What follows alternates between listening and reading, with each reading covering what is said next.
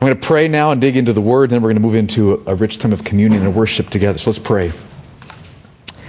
This, this, I just have to tell you, this passage this week, this is a tough passage. And uh, it's a sobering passage. That's one reason it's tough. It's also tough in terms of what, Holy Spirit, what are you saying here? What's, what's, what's the author saying here? So I'm just going to pray. I've been praying this all week, but let me pray again. Lord, I need your wisdom. I want to be in submission to your word. I don't want to be imposing other things on your word. We want, we want your word to speak this morning. And so please, Lord, do that, I pray. Give me wisdom, give us wisdom as we study this sobering, weighty passage. And I pray, Lord, that you would deeply, deeply impact each of our hearts. And the outcome of this would be an earnest, wholehearted, fresh turning to Jesus Christ as our Lord and as our Savior and as our treasure. I pray that you would do this in Jesus' name. Amen. Let's turn to Hebrews chapter 6. And if you need a Bible, as we always say, go ahead and raise your hand. We'll bring one to you. Hebrews 6 in the Bibles we're passing out is page 1000, 1003. Now, last week we saw talked about how this letter was written to a group of believers who had started off with passionate, joyful faith in Christ. And the author gives us a very powerful illustration in chapter 10. What happened in their early years was that some of them were arrested and thrown in prison for being Christians. And that created a dilemma because back in that culture, if you were in prison, you would not eat unless someone from the outside brought you food. And so these believers faced a, a dilemma. Are they going to take food to their brothers and sisters in Christ? Are they going to take food to the prison for them? Because if they took food to feed these Christians, they'd be identified as Christians. And they could be arrested. They could lose their jobs. They could have their property plundered. And so what did they do? Back in their earlier years as believers, they chose to take food to their brothers and sisters in prison. And the author says in chapter 10 that they were full of joy when their property was plundered. They were identified as Christians. Their property was plundered. The government didn't care. The government let people persecute the Christians. Their property was plundered, and they were full of joy when their property was plundered because, the author says, they knew they had a better and an abiding possession in Jesus Christ. They were full of joy when their stuff was stolen because they had Jesus. So that's how they started this passionate, fervent faith in Jesus Christ at the beginning of their Christian lives. But as we keep reading Hebrews, we see that over time something terrible had happened to some of them. Chapter 2, verse 1 says that some were drifting away from the Word of God. Chapter 3, the author says some of them were on the brink of falling away from Christ. So the question we asked last week was how did they move from being full of passionate, joyful faith in Christ to now some of them on the brink of falling away from Christ? What happened? And in chapter 5, verses 11 through 14, we saw that what happened was that some of them over the years had become dull of hearing God's Word. They still heard God's Word. They probably read it on their own. They heard it, you know, when the, when the believers gathered, like in this setting here. They, they heard it, but they heard it with dullness, which means they didn't hear it earnestly, prayerfully, like their lives depended upon it, which it, they did. Instead, just kind of went one ear, bounced off a hard heart, and then went out the other. And that's what happened to move them from passionate, joyful faith in Christ. Now, over the years, some of them were on the brink of falling away. What happened was they became dull of hearing. I've been hearing good reports, church, fills me with joy about some of you really earnestly hearing God's word this week as you've been reading on your own. It's been so encouraging to hear that. And I've, I've had fresh earnestness too because of this passage. So that's verses 11 through 14 of chapter 5. And now in chapter 6, the author both explains why it's so urgent that we not be dull of hearing, that they not, that we not be dull of hearing, why it's so urgent that we be earnest in hearing, and he explains what steps we take to, to move ahead in that. So the first question I want to raise is what should they do given what's happened in them? And look at what he says in chapter 6, verse 1. And this first line is very puzzling. Therefore, let us leave the elementary doctrine of Christ and go on to maturity. Sounds puzzling, doesn't it?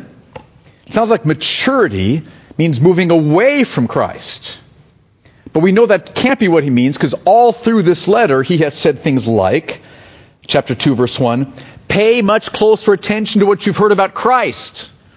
Okay, stay there. Pay much closer attention. Chapter 3 verse 1, therefore holy brothers, consider Jesus. Think deeply about Jesus. Don't move away from Jesus. Think deeply about Jesus. Chapter 12 verse 1, look to Jesus, the founder and the perfecter of our faith. So what does he mean then when he calls us to leave the elementary doctrine of Christ and go on to maturity? And it became more clear to me as I kept reading. So start, let's do verses 1 and 2, and then I'll talk about what's going on here. Verses 1 and 2. Therefore, let us leave the elementary doctrine of Christ and go on to maturity, not laying again a foundation of repentance from dead works and of faith toward God and of instruction about washings, the laying on of hands, the resurrection of the dead, and eternal judgment. Here's what's going on. The author's saying that when you first become a Christian, a follower of Jesus Christ, like Ming Lan's father did this last week, you lay a foundation. You, you, lay a, a foundation for the rest of your Christian life when you first become a follower of Christ. And you lay this foundation, and he lists some things that are part of that foundation in verses 1 and 2. So part of that foundation is repentance from dead works. Dead works in the book of Hebrews refers to sin. So you, you, turn your back on sin. Doesn't mean you become perfect, but you say, I want to renounce sin, all known sin. I want to turn away from all that stuff. And then the second step is faith in God. That's the second part of the foundation.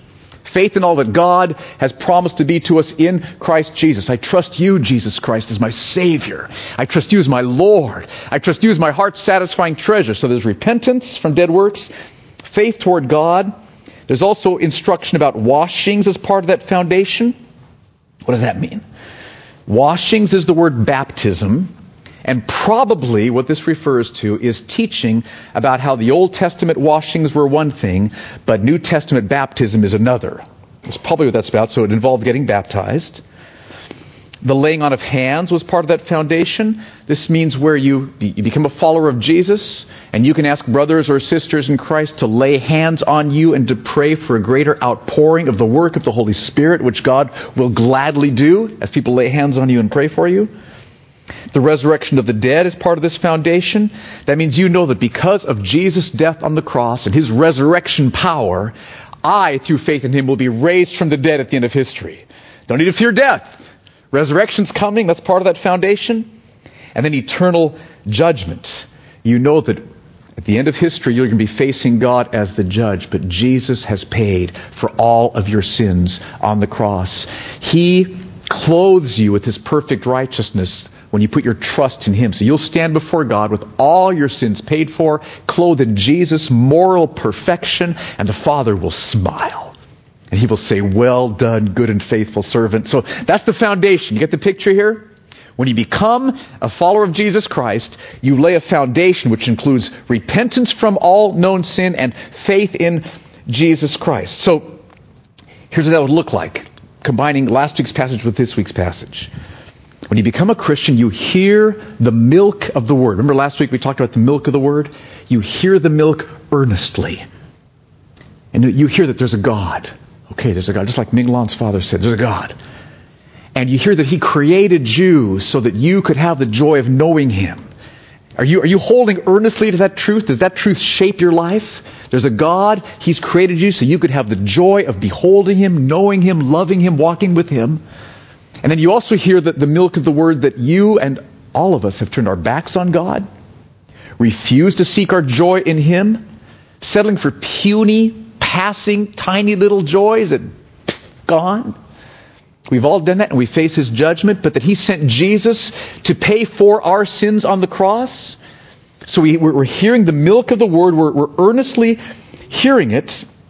And so because you hear this milk of the word, you say, okay, I'm going to lay a foundation of repentance. I'm going to turn away from all those things I used to trust to satisfy me. Help me do this. I'm turning to you, Jesus. Change me, forgive me, satisfy me. You lay this foundation, this rock solid foundation, trusting Jesus Christ alone as your Savior, Lord, and treasure. And then once that foundation is laid, okay, you're earnestly hearing the milk. Once that foundation is laid, you leave that foundation in the sense of building on it. It's not that move off that foundation onto some other foundation. No, no, no. You, you build on it. I think that's what the author means when he says leaving the elementary doctrine of Christ. He means we build on it. Okay? The fact that we've laid a foundation of repentance and faith, we, we build on it. Now, Yes, repentance is part of the foundation, and faith is the foundation. Doesn't mean we never repent anymore, right? I'm repenting every day. You are too, right? That's what it means to be a follower of Jesus. It means we're fighting the fight of faith every day, but you're building on that foundation. So that foundation means that there's come a, a time in your life when you, from the heart, said, I renounce all known sin because I want you, Jesus Christ. Save me, change me, satisfy me. That's the foundation plank there. That's how it's supposed to work. Okay? But some of these in this church, some of those reading this letter, had something wrong. What was their problem? You could think that their problem was, well, their foundation's fine, but they need to build on it to maturity. We could think that. Foundation's fine, they need to build on it. But remember last week we saw their foundation was not fine. They need to be taught again the basic doctrines of Christ, the author said in last week's passage, chapter 5, verse 12. They need to hear the milk again. They need milk, he says, not solid food. So there was a problem with their foundation. Their foundation was crumbling. So what was the problem? Notice he says, don't lay this foundation again. Now think about that. If you have to lay a foundation again, then something was wrong with your foundation, right? If your foundation's good, you don't need to lay a foundation again, right? Once a foundation's laid, it's good. But if you have to lay a foundation again, then there's something wrong with it. So let's just think about this. Now, Jerry, Jerry Ship, Chuck, you guys work with cement. Okay, if you pour a foundation and then you've got to lay it again, there's a problem. Maybe you didn't have enough cement in the mix. Right, guys? I don't know anything about it, but is this true? Okay. Maybe you need some more cement in the mix. Maybe you need some more rebar. Head our rebar, okay? Rebar? Pretty good, huh? All right. I looked it up. Okay. So maybe you didn't have enough cement in the foundation. Maybe there was not enough rebar in that foundation. So here's what's wrong with some of them. And it may be what's wrong with some of us. Okay? What was wrong with some of them is that there was a problem with their foundation. And that's why they weren't moving on to maturity. And, church brothers and sisters, there may be something wrong with your foundation. And that may be why you're not moving on to maturity spiritually. Maybe some of them, maybe some of you, didn't have enough of the cement of faith. Maybe the cement of faith is lacking. I mean, is, is faith in Jesus Christ strong as the foundation of your life? Ask yourself, do you, do you really trust? Are you really trusting that Christ can forgive all of your sins? Do you know that? Past, present, future?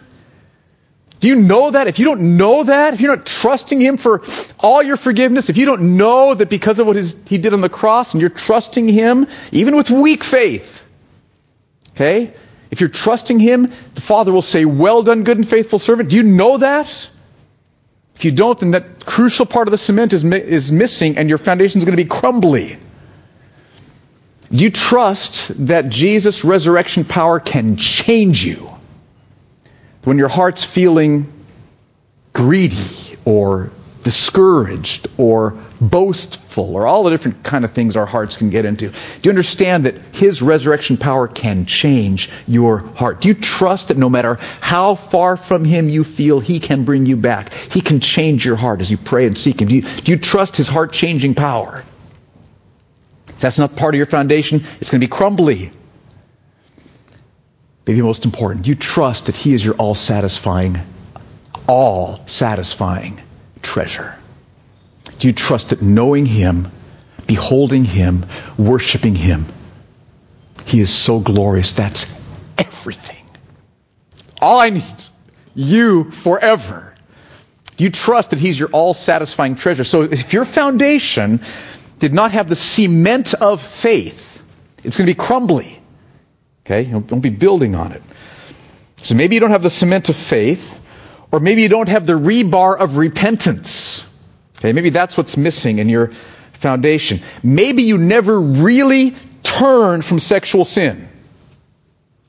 And I'm not talking about that you're perfect from here on in, but maybe when you met the Lord, it's like, uh, I'll take Jesus and I'm going to hang on to that. You're missing rebar. Crumbly foundation. It's not the foundation you need. Maybe you never really renounced self righteousness. Uh, I still think I'm going to impress God by what I do. I'm better than other people. He's pretty impressed with me. I'm, I'm, I'm, a, I'm a good guy. Instead of God, be merciful to me, a sinner. If, if, you're, if you haven't renounced the sin of self righteousness, you're missing some rebar, and your foundation is going to be crumbly. So, when you gave your life to Christ, did you renounce all known sin and turn doesn't mean you become perfect. You're still tempted, but then you, you just look to Jesus and you trust Him. Weekly, I'm still being torn. I've got greed. I've got lust, but I'm trusting you. Forgive me. Change me. Satisfy me. Ooh, that's cement. Okay? And that's rebar. And that's a strong foundation. That's what it should be. And some of them were lacking the cement of faith and or the rebar of repentance. And if you don't have the cement of faith or the rebar of repentance, your foundation is going to be crumbling. So he's saying stop relaying this weak, faithless, or repentance-less foundation. Lay a strong foundation. Turn from sin. Trust him to help you do that, to forgive you, to change you, to satisfy you. And then with that foundation, rock solid, hard, rebar, faith, cement. With that foundation, you'll be able to build and go on to maturity. Walking with Christ, enjoying the Word, praying, sharing the gospel in your neighborhood, forgiving people at work who hurt you, caring for the poor, thinking about unreached people groups. You'll be, be moving on at that point. That's what he's calling them to do. Some of them had gone from passionate, joyful faith in Christ and we're now, because they'd become dull of hearing, we're on the brink of falling away. And he's saying, there's a problem with your foundation. What you need to do is strong faith foundation, strong repentance foundation, be established in that foundation, and then grow on to maturity. Now, why is that so urgent? That they do this, that they fully repent, that they strongly trust. Why is that so urgent? And the author tells us in verses 3 through 6, and it's a sobering passage, okay? First, verse 3, he says, And this we will do. Strong repentance, full faith in Christ, established foundation. This we will do. Moving ahead then on that foundation into maturity, this we will do if God permits. And what does that mean? If God permits. It means that we understand that because of our sinful nature, we are not able to repent apart from God's power. Do you understand that this last week, when you repented over losing patience with your kids, maybe, and you really were broken before the Lord and saying, Father, forgive me. You turn from that. I trust you through Jesus. That God was enabling that. It was God's power that accomplished that in you. Do you understand that? You can't just choose to do that willy nilly on your own. God's got to graciously do that, and He does that for His, His people all the time. He enables us, He permits us to do that. So here's what I think is going on in verse 3. I think some of his listeners were saying something like this I'm definitely going to repent and trust Christ. I'm definitely planning, author of Hebrews, I'm definitely planning on repenting and trusting Christ after I make a certain amount of money. I'm definitely going to repent and trust Christ after one more trip to Vegas with the guys.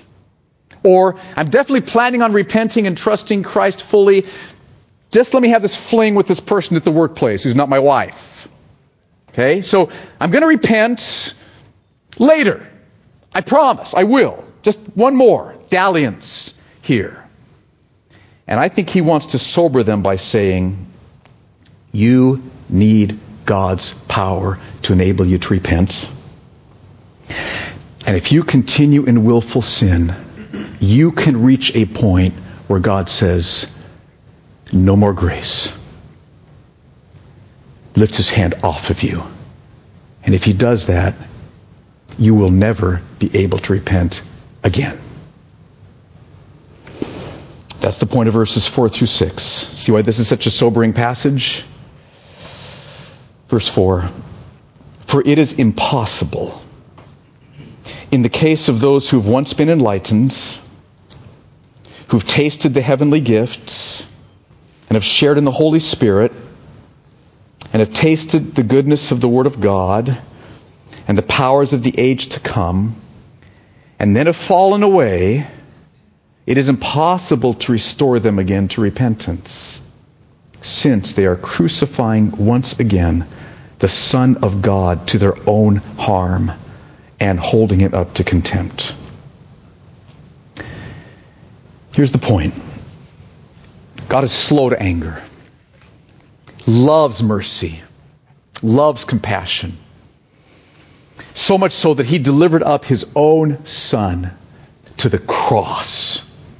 God demonstrates his love for us in that while we were still sinners, Christ died for us. And God loves us so much that he gives us this warning right in these verses. That's why he has you here this morning. He loves you and wants you to hear this warning. The warning is repent now. Repent now. Don't put it off. Because if you think, just, I want to have just this little fling with this person at work, and then when that's over, then I'm going to fully repent. If you talk that way, it's like you are crucifying Jesus on the cross again. And you could be in danger of actually so dishonoring Christ that God would lift his hand off of you at that point. Here, here's why you'd be crucifying Christ again. You know about Jesus' death on the cross, the scourging and the nails and the hours of agony. None of us can conceive. And you've seen him in your mind on the cross paying for your sins that's what sin does. That's what sin deserves. And so you've seen him paying for your sins. And then he said, It is finished after hours of agony. And he gave up his spirit, died, taken down, buried, rose again three days later at the right hand of the Father. And if you say, uh, just a little affair here, and then I'll really get serious and repent, here's what you're saying. Jesus, could I nail you to the cross one more time? Could I crucify you for this sin I'm going to commit? I think so little of your death on the cross that I'm willing to do this knowing that this is what it cost you. So picture yourself asking Jesus, uh, could I nail you to the cross one more time? Could I scourge you, please? so I can do this. That's what you're saying if you move ahead willfully, flagrantly in sin thinking, well, I'll just repent later on. And the author, with I'm sure tears in his eyes, would say, Don't do that. That dishonors Christ's death. And it could so dishonor Christ's death. I don't know if it would, but it could so dishonor Christ's death that you are holding him up to such contempt that the Father says, I'm lifting my hand off of this person. They will never be able to repent again. Do you understand that grace to repent is grace? We're not owed it. It's not justice that we get to repent, it's grace. And, and God can leave us to the justice of our choices to sin by saying, well, okay then. Okay then. Now again, God loves us. He is slow to anger, abounding in steadfast love and faithfulness. But if we continue in willful sin and say, I'll put off repenting, then we can come to a point where God says, no more. Now, why is that so serious? Verses 7 and 8. Here's why it's so serious. Verse 7 Land that has drunk the rain that often falls on it and produces a crop useful to those for whose sake it is cultivated receives a blessing from God. So that, that verse is talking about land, that's, that's people, and the rain of the milk of God's word is falling upon it. And verse 7 earnest hearers, not dull hearers, earnest hearers. They're earnestly hearing God's word. And so they are repenting. They've, they've got this foundation of repentance from sin and trusting Jesus Christ, Lord, Savior, treasure. Not that they're perfect, but they've noticed sin, fighting sin, battling sin, not one more sin, then I'll repent. They're fighting sin, trusting Jesus, foundation, rock solid, and they're bringing forth a crop. Fighting sin is part of the crop. Loving your spouse, crop. Caring for your kids, crop. Working hard at your job, crop. Being prayerful, all this harvest, crop. And they will get a blessing from God, verse 7. Verse 8. But if the land drinks the rain, hears the milk with dullness, no earnest repentance, no strong trust, no turning to Jesus, saying, Even I believe, help my unbelief, but just kind of playing games, crumbly foundation, it will bear thorns and thistles. No healthy crop. Can't build on that crumbly foundation. There's no maturity there. It's worthless and near to being cursed, and its end is to be burned. Now, it's interesting that he says it's near to being cursed. It's great hope here. Okay? You can, you can have borne thorns and thistles. Your, your foundation could have been really crumbly, not really repenting, not, not really trusting Jesus, not turning to Him, just kind of playing games. Crumbly foundation, no repentance, no faith. But God is merciful and slow to anger. So you, you are maybe near to being cursed, but that could change. That could change in a, in a heartbeat. Saying, Jesus, help me. Change. Okay? But if that doesn't change, if, if, you don't turn to Jesus and say, help me, you're near to being cursed, and its end is to be burned, which is a picture of eternal judgment. Now, again, verses 7 and 8 God the Father had the Holy Spirit give these words to the author of Hebrews because he loves us. He does not want any of us to be verse 8. He wants all of us to be verse 7. It's possible in a group this size, some of you are verse 8. Okay? Near to being cursed by God. That's why he has you here. He loves you. He had the Holy Spirit write these words through the, the author of Hebrews. He wants to wake you up. He wants to shake you up to what's really going on. So we're not playing games spiritually here. This is reality, verses 7 and 8. Okay, now, this raises a crucial question, though, and, and, the question that probably many of you have if you're, if you're earnestly hearing this, the question is, can this cursing and being burned in verse 8 and the crucifying again the Son of God to your own harm and holding him up to contempt so much that God would lift his hand so you can't repent. All these judgment statements, can that judgment happen to someone who's been saved? Big question, right? Can this happen to someone who's been saved? And you could think so from this passage because of verse 4. Did you catch verse 4? Doesn't verse 4 describe saved people? Isn't that what is meant by people who've been enlightened? Who've tasted the heavenly gift, who've shared in the Holy Spirit, tasted the goodness of the Word of God, the powers of the age to come. Doesn't that describe salvation? And if it does describe salvation, doesn't that mean that saved people can reach a point where God lifts His grace off of them and they're never able to repent and end up being cursed and, and burned? Doesn't this refer to saved people? The answer is no, it doesn't. Because of verse 9. Verse, I love verse 9. Verse 9 is so encouraging to me, okay? Look at what he says. It's very interesting. He's just described a group of people in verses 4 through 6 who've had these spiritual experiences and, and then sinned so grievously that, that they were never able to repent. again. just describe this group of people in verses 4 through 6. And then he says, verse 9, Though we speak in this way, yet in your case, beloved, we feel sure of better things. Things that belong to salvation. Okay? So he's just described this group of people, and then he says, but now you were convinced of better things that accompany salvation, which means that these people don't have salvation. Do you see that? Just describes these people, describing them, enlightened, da da da da da da. He says, but I'm talking about you, and you have things that are better because you have the things that involve salvation. Do you see that in the passage? Verse 9 shows that the people he's been talking about don't have salvation.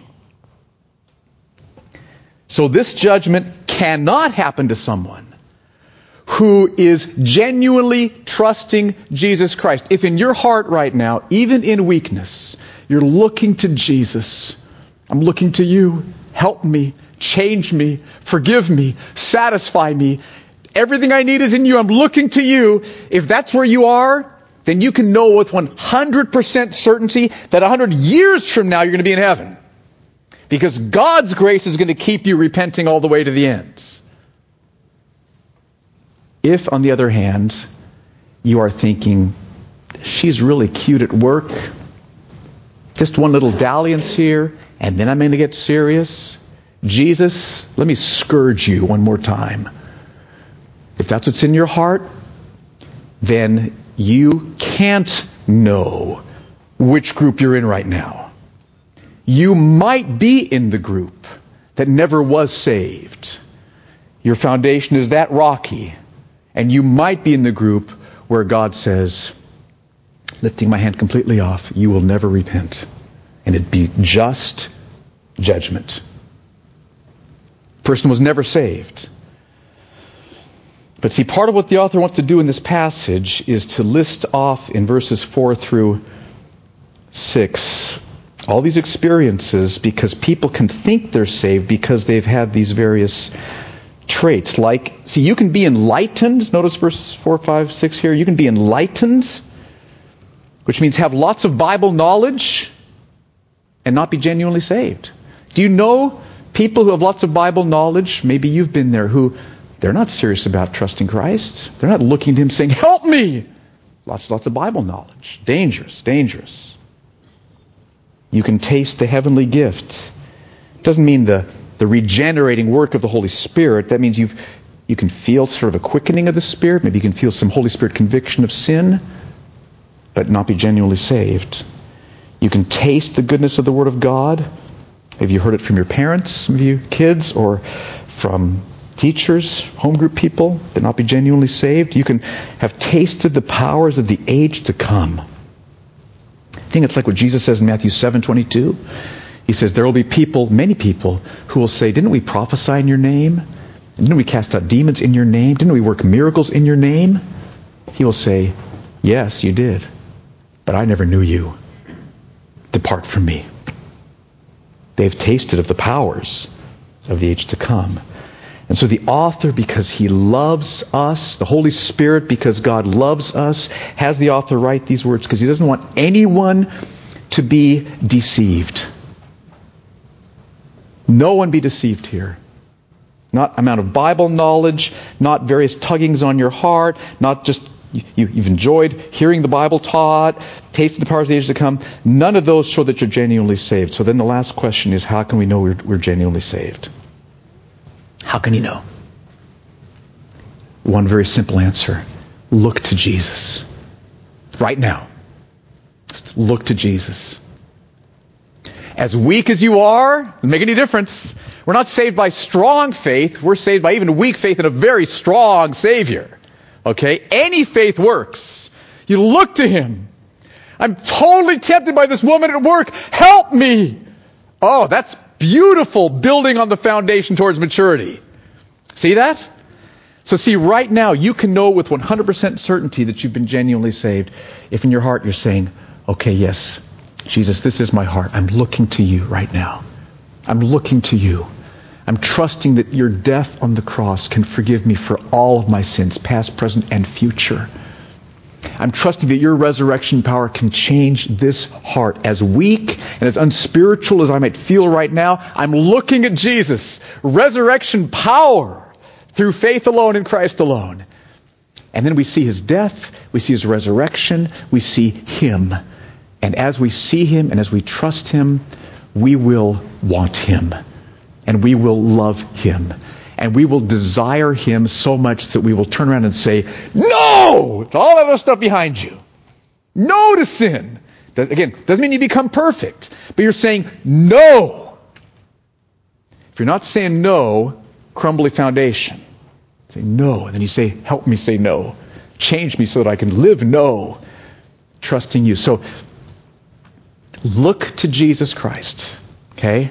Let me just make this really, really clear. This is not a matter of you becoming good enough. None of us is. I can look in my heart right now and I can see impure motives. I don't say that with any happiness. I trust that I'm fighting them. I can look at this past morning and, okay? And that's true for all of us.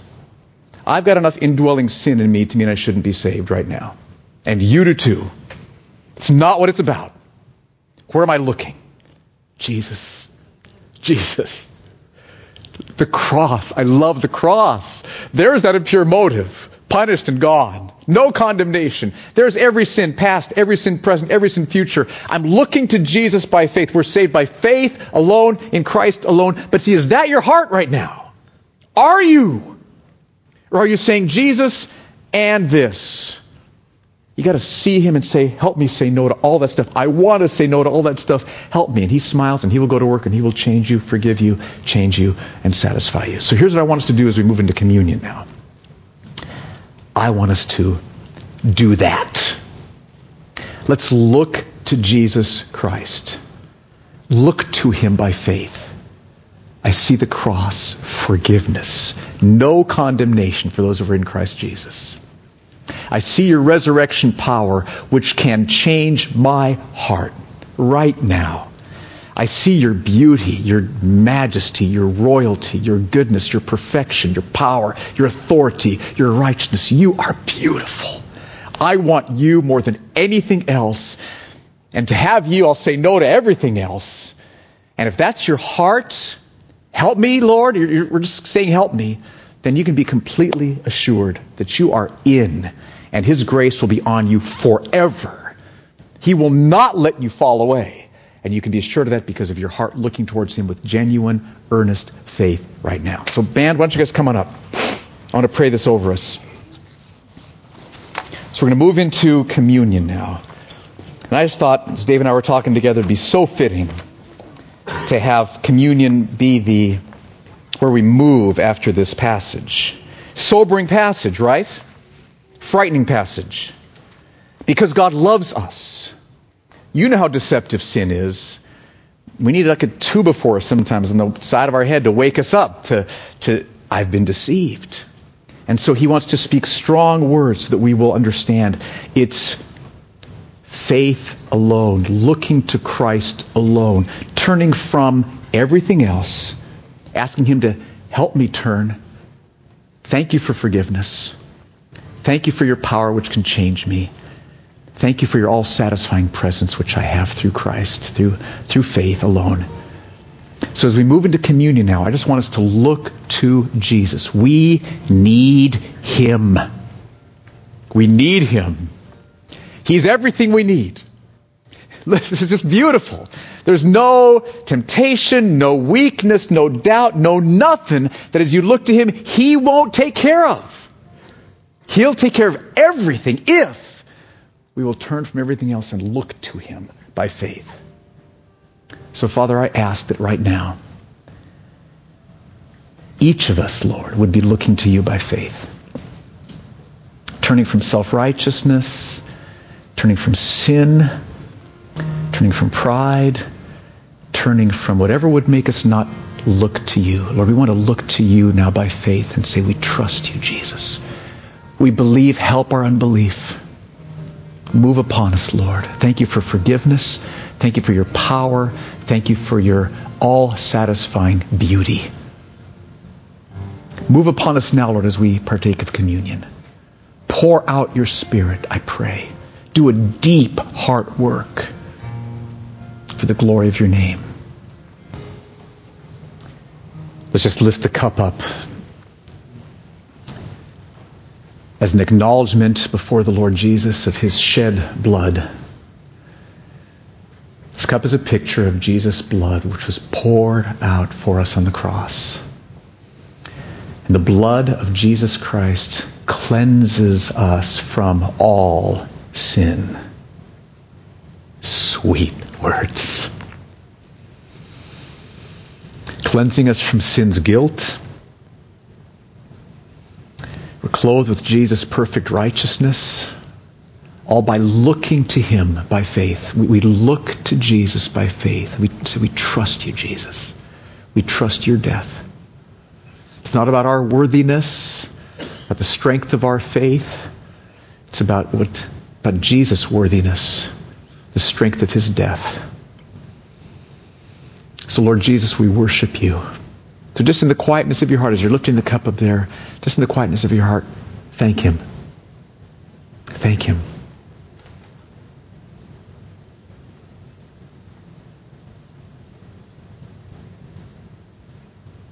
and look to Him. Set your heart on Him by faith. We trust you, Jesus. We trust your death. The blood of Jesus Christ cleanses us from all sin. And Jesus said, This cup is the new covenant in my blood, poured out for many for the forgiveness of sins. So go ahead and partake.